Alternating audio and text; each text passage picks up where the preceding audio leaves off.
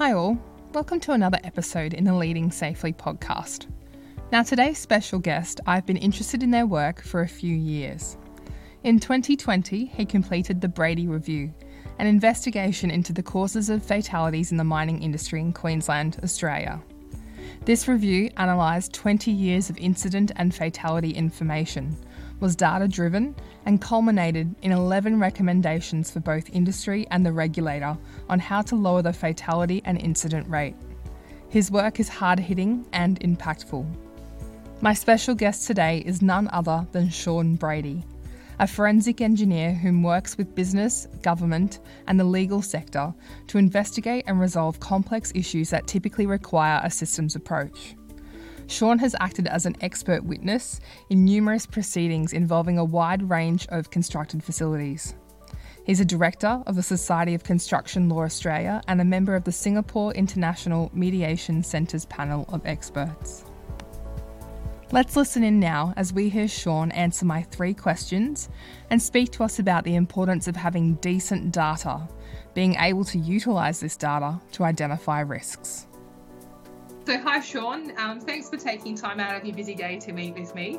As you know, I do ask all of my uh, guests the same three general questions, and I'm eager to hear your responses. So, we're going to take a little bit of an organisational spin to these three questions. And um, what do you think makes an effective organisation when it comes to health and safety? Yeah, so there's a there's a there's a long answer here. I mean, safety. One way of thinking about it, or the way I've started to think about it, and whether I'm right about this theory or not, is that I think many organisations work out how they're going to um, do the work. So they're going to get something out of the ground. How do you get it out of the ground? If you're going to build something, how are you going to build something in the in the most efficient way possible? And I think they work out how to do that. And then when they've worked out how to do that, what happens next is they say, oh, yes, but we need to do it safely and we need to do it from an environmental perspective. And they sort of add those ideas, those departments off to the side. And they now have to essentially police in many ways the way we're doing the work. And I think for me, it's about saying, well, let's set up our organization to do it safely first and we're going to talk about some organizations who who do that high reliability organizations but it's about not saying safety is something that sits out on the side. It's about saying safety is, is how we do things. And what's ironic i think about this is that many of the organizations who do this are also the same organizations that say safety is our first priority.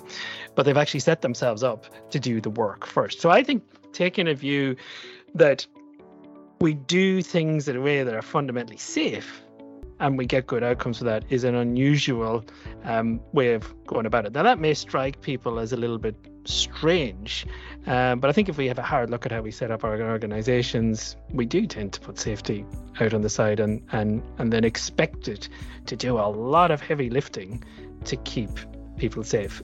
Much better to work out how can we do work reliably and predictably We'll come back to that um, because then safety is the outcome from that rather than the bolt on at the end. Yeah, I think once people start to see that safety is an outcome, um, yeah, things will start to change a little bit. So, what about, I guess, those organisations that don't want to change or progress along their health and safety journey? Or what kind of words of wisdom would you give them? Yeah, this is this is this is hard. I mean, I think a lot of organisations um, don't want to change. Um, and there's some very good reasons why they don't want to change. And I think it's worthwhile sort of pulling that apart a little bit. So I think if you look at how organizations mature from a, a safety perspective, you know, they start off in that very reactive phase that, you know, if, if they're caught doing something wrong, that's a problem. And then they they move up um, and and start to become a little better and put some safety systems in place. You know, they're pathological first, then they're they're they're reactive, and then they get to compliance. And they get all the rules in place, they get all the systems in place. They drag people kicking and screaming to the point of, of compliance. And that gets huge rewards. There's no there's no doubt about it in, in high hazard industries. That gets huge rewards. The problem is it only gets you so far. And the next stage after that, the proactive stage, um, you can't get there by being more compliant because you just bury yourselves in systems and you bury yourselves in, in, in paperwork. And I think the really hard thing is if you have it, are in an organization and you have dragged it kicking and screaming to this compliance place and you have seen the significant benefits and rewards from doing that, I think it's very hard to say, what, what do you mean? I have to dial back some of this to go to the next level. I mean, we've got so much safer by doing this stuff. I think what I would say from an organizational perspective is that yes, compliance has got you here, but it won't get you the next stage. But now it's about actually looking at the outcomes you get from these compliance systems. What compliance work do you do that actually makes you safer? What compliance work do you do that, that doesn't, that is a burden? And how do you get your people to start talking to you about what that is? So you can start decluttering the stuff that's not getting you any benefits and probably causing you harm um, to get back to the stuff that actually makes a makes a difference with people. But i think that's the key. Getting to compliance was so hard. Mm, do i really have to change things when i when i try and go to the next level? I think the other bit that fits in on this is particularly in in engineering organizations with lots of engineers, and I'm an engineer, so I can say this without banging out, bashing out engineers. But I think we still, in many organizations, believe we can design the perfect system. We believe we can find, design the perfect system, keep our people safe, and if they just follow the system, we're going to be okay. And when they don't follow the system, we need to get them and we mm-hmm. need to discipline them and we need to make an example by doing that. And that's just part of this compliance way of doing things. And the reality is, you can't design the perfect system um, because it's got people in it, and the work changes, and the environment changes. And until we actually get organizations to sort of admit to themselves we can't design a perfect system, which is a really hard admission to make, we're not really going to make progress when we look at the organizations who have made progress and the industries who have made progress, they're the ones who admit we can't make a, a perfect system. Now, how do we learn when it's in, where it's imperfect and how do we go and continuously repair that system or make it more resilient and more robust? Hmm. that is a good question though, isn't it? And organizations that use compliance to determine you know various outcomes in certain investigations and that kind of thing without understanding the learnings that come from those situations as well is also a little curious area for sure yeah, it's the. I'm a still big fan of the old adage: you you can blame or you can learn, but it's incredibly difficult to do both. But I think this is the mm. the conundrum. You know, if you believe you've built the the perfect system, why on earth would you have to learn? So I can see why blame becomes the sort of default, you know, thing to do there. Sure, and obviously with your work, you're dealing with organisations that are at various um, levels within the safety journey. Um, if you could invent or create something that would help these organisations move along their way and progress, what would you invent or create other than obviously all the great work you've already done already? Um, what would it be and why? I think the big opportunity there is with data. Um, it's incredible. Uh, you know, organizations, particularly high hazard, high hazard organizations, will spend a fortune collecting data on absolutely everything. And then they don't look at the data. They just don't look at the data. The only data that seems to be looked at, and this is obviously an exaggeration, but the data that tends to get looked at is the data that relates to, to KPIs. So suddenly, um, you know, an organization will set a bunch of metrics, and the data that relates to them is what everyone obsesses over and, and sweats over. And what we see is you'll you'll have some sort of an incident or some sort of a scare, and people will start to dig into the data, and oh, loads of warning signs is sitting in that data. Um, that are just not being picked up. You know, when we sort of started looking at data, we went down a very heavy machine learning path and a big data science path. We discovered that the big rewards are just reading the data. It's it's quite incredible when you read a client's data because you realize pretty quickly that many cases this data has not been not being read. So there's a huge opportunity for organizations to use their data. I mean, they need more than just data, but let's start there for the moment. And this comes back to the concept of if you genuinely believe you can't design a perfect system, then good data is the tool you need to understand where your imperfect system is imperfect. And then you go and you fix those gaps, you plug those those gaps. If you're not getting that data, you're blind to where your gaps are in your system. And it's very, very difficult to try and get on top of them and, and fix them. Now, fixing data is multi-stage and i would say you, you gotta you gotta go through the life cycle of it you know you gotta get your people recognizing what that is important and what's not you gotta get it being put into the system in a way that it is easily sorted, that the really important stuff floats to the top, and there's lots of different things we can talk about there.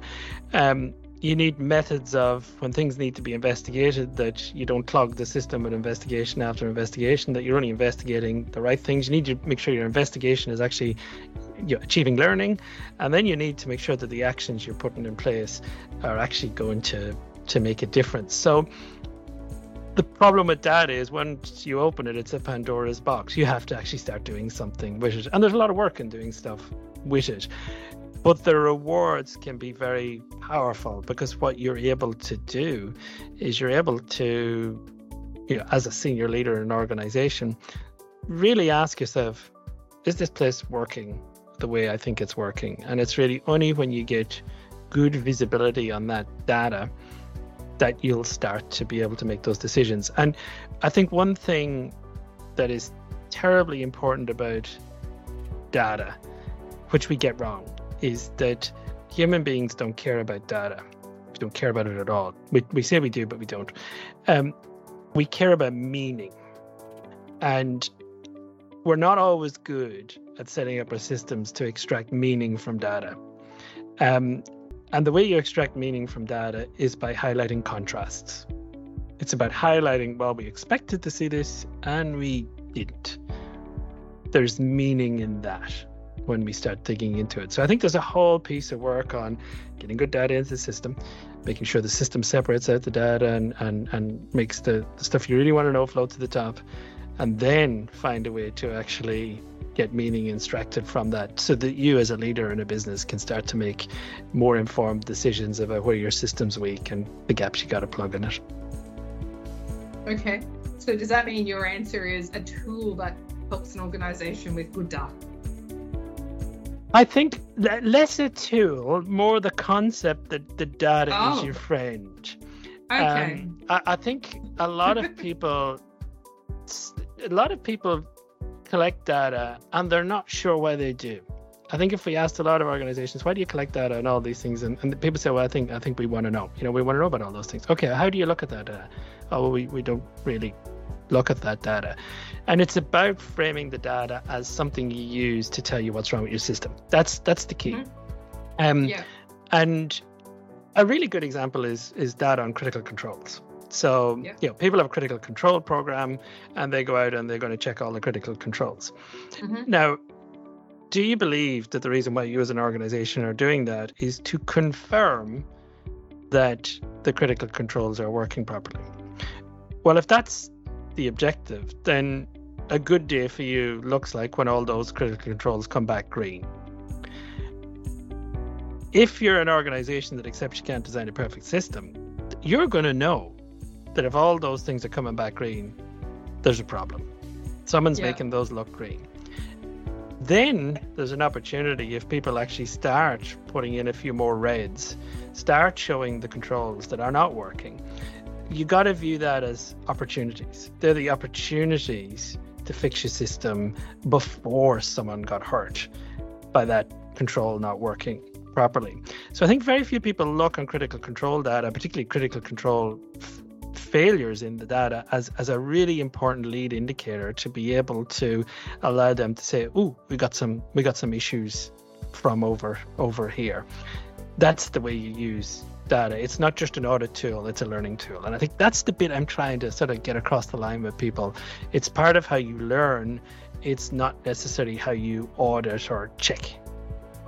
Mm, that's a bit very um, non-traditional. I, I, know the traditional approach to reviewing data is very much about yeah what's in it, looking at it kind of from the face down, um, as opposed to actually understanding well what's the outcome, you know where can we take it. So yeah, it's kind of changing that view on data, which is interesting kind of thought and mindset to have on it, moving away from traditional thinking and it's uh, oh yeah you're right. it's quite it's quite compelling when you go back to senior leaders after you've been in their data for a while. Um, mm-hmm. and it for a few reasons. One you'll you do come away with an understanding or the beginnings of an understanding of what's important in an organization even by looking at their their data. Um, but then when you're presenting that back to senior leaders it's their data. So there's there's that can be quite a, an educational but also confronting experience because yeah. this is this is not our interpretation of your data. It's an interpretation of your data. Do you agree? Do you disagree? And and that can start some really powerful and good discussions. Mm, interesting. Okay. And um, i understand obviously that you've given us some really great answers there and there's a lot there's a lot in there to unpack uh, but I think you're going to be telling us a little bit more about you've got a new podcast out with Complexity Science. Um, and obviously, you've done a lot of work around high reliability organizations. Yeah, so we got your podcast out called Simplifying Complexity. And, and we got interested in complexity probably about five or six years ago. Um, I got interested in particularly from the perspective of it's a way of thinking about how systems fail and it's a way of thinking about how systems work and I think if you want to start looking at big companies who work in high hazard industries, you got to start thinking them as complex systems. Um, and when you do that, you end up with these whole range of principles and these whole range of tools that you can then bring to bear on the problems you're you're trying to solve. So probably start with well, what's a complex system? There's a whole range of definitions, but fundamentally, it's a system that's more than the sum of its parts. And that sounds a bit wishy washy, but it's systems that are not that easy to predict.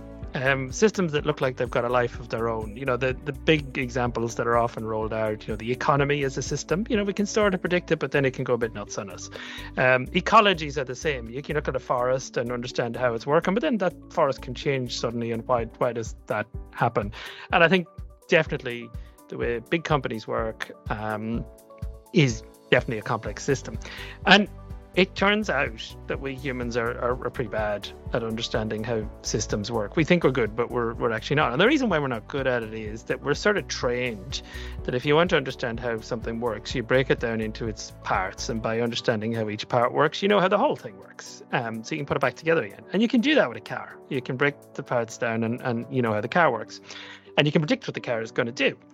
But in complex systems, you don't see that. Um, when you go and you you break this system down, um, you lose something in the breaking down of it. Now, there's a wonderful example which I quite like is let's say you want to understand how your garden works.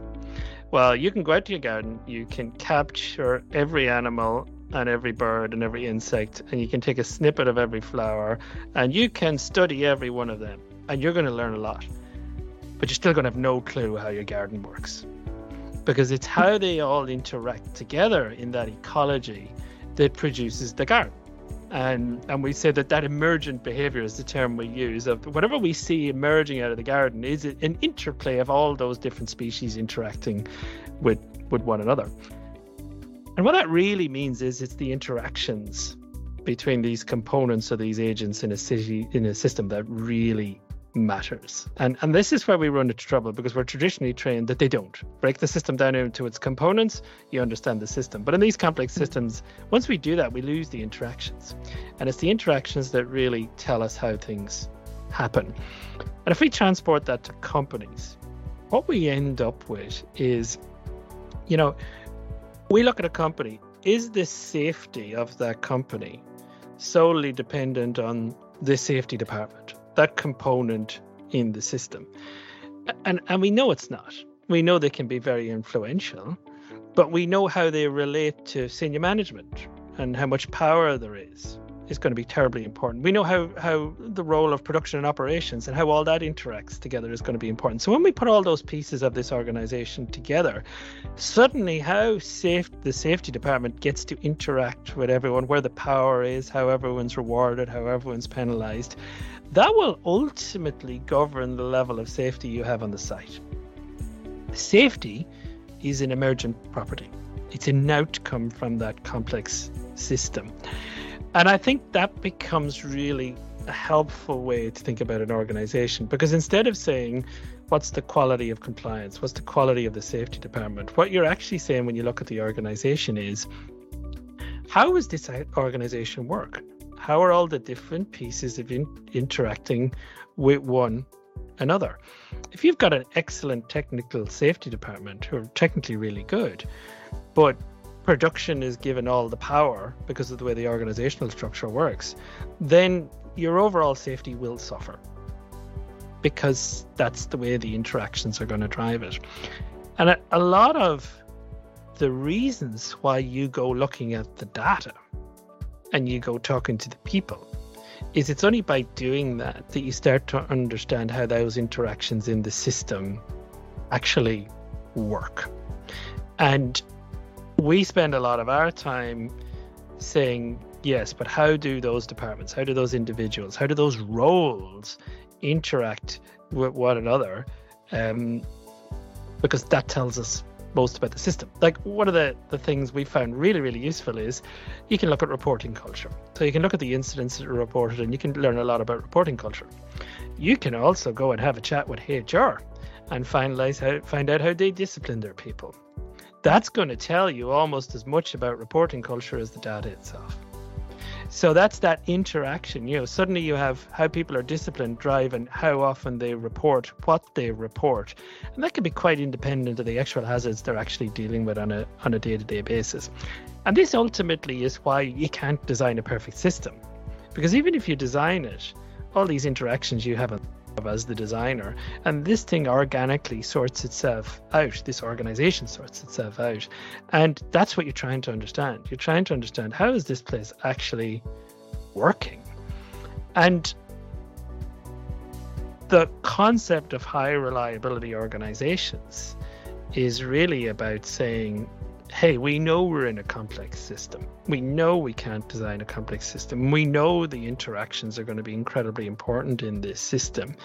Now, how do we use the principles of high reliability organizations to study the organization to try and drive, I suppose you'd say, healthier interactions that produces a more safer site? And the key thing is you're not after a safer site per se, you're after a more reliable, more predictable site. And the only way you get predictable is by understanding what made you unpredictable. I know that sounds obvious. The only way you understand when you're unpredictable is look at your data, talk to your people. When do the jobs not go well? What goes wrong on the jobs? By understanding that and genuinely fixing those problems, you start to make your system more predictable. When it's more predictable, you end up with a safer system. That's the outcome. And that's really, in a nutshell, what high reliability organizational theory is trying to drive. Great. Thanks for that. And are there any, I guess, major players, organizations? Obviously, you can't divulge their names or anything, but are there any major industries at the moment that are definitely going down the line of becoming HRO?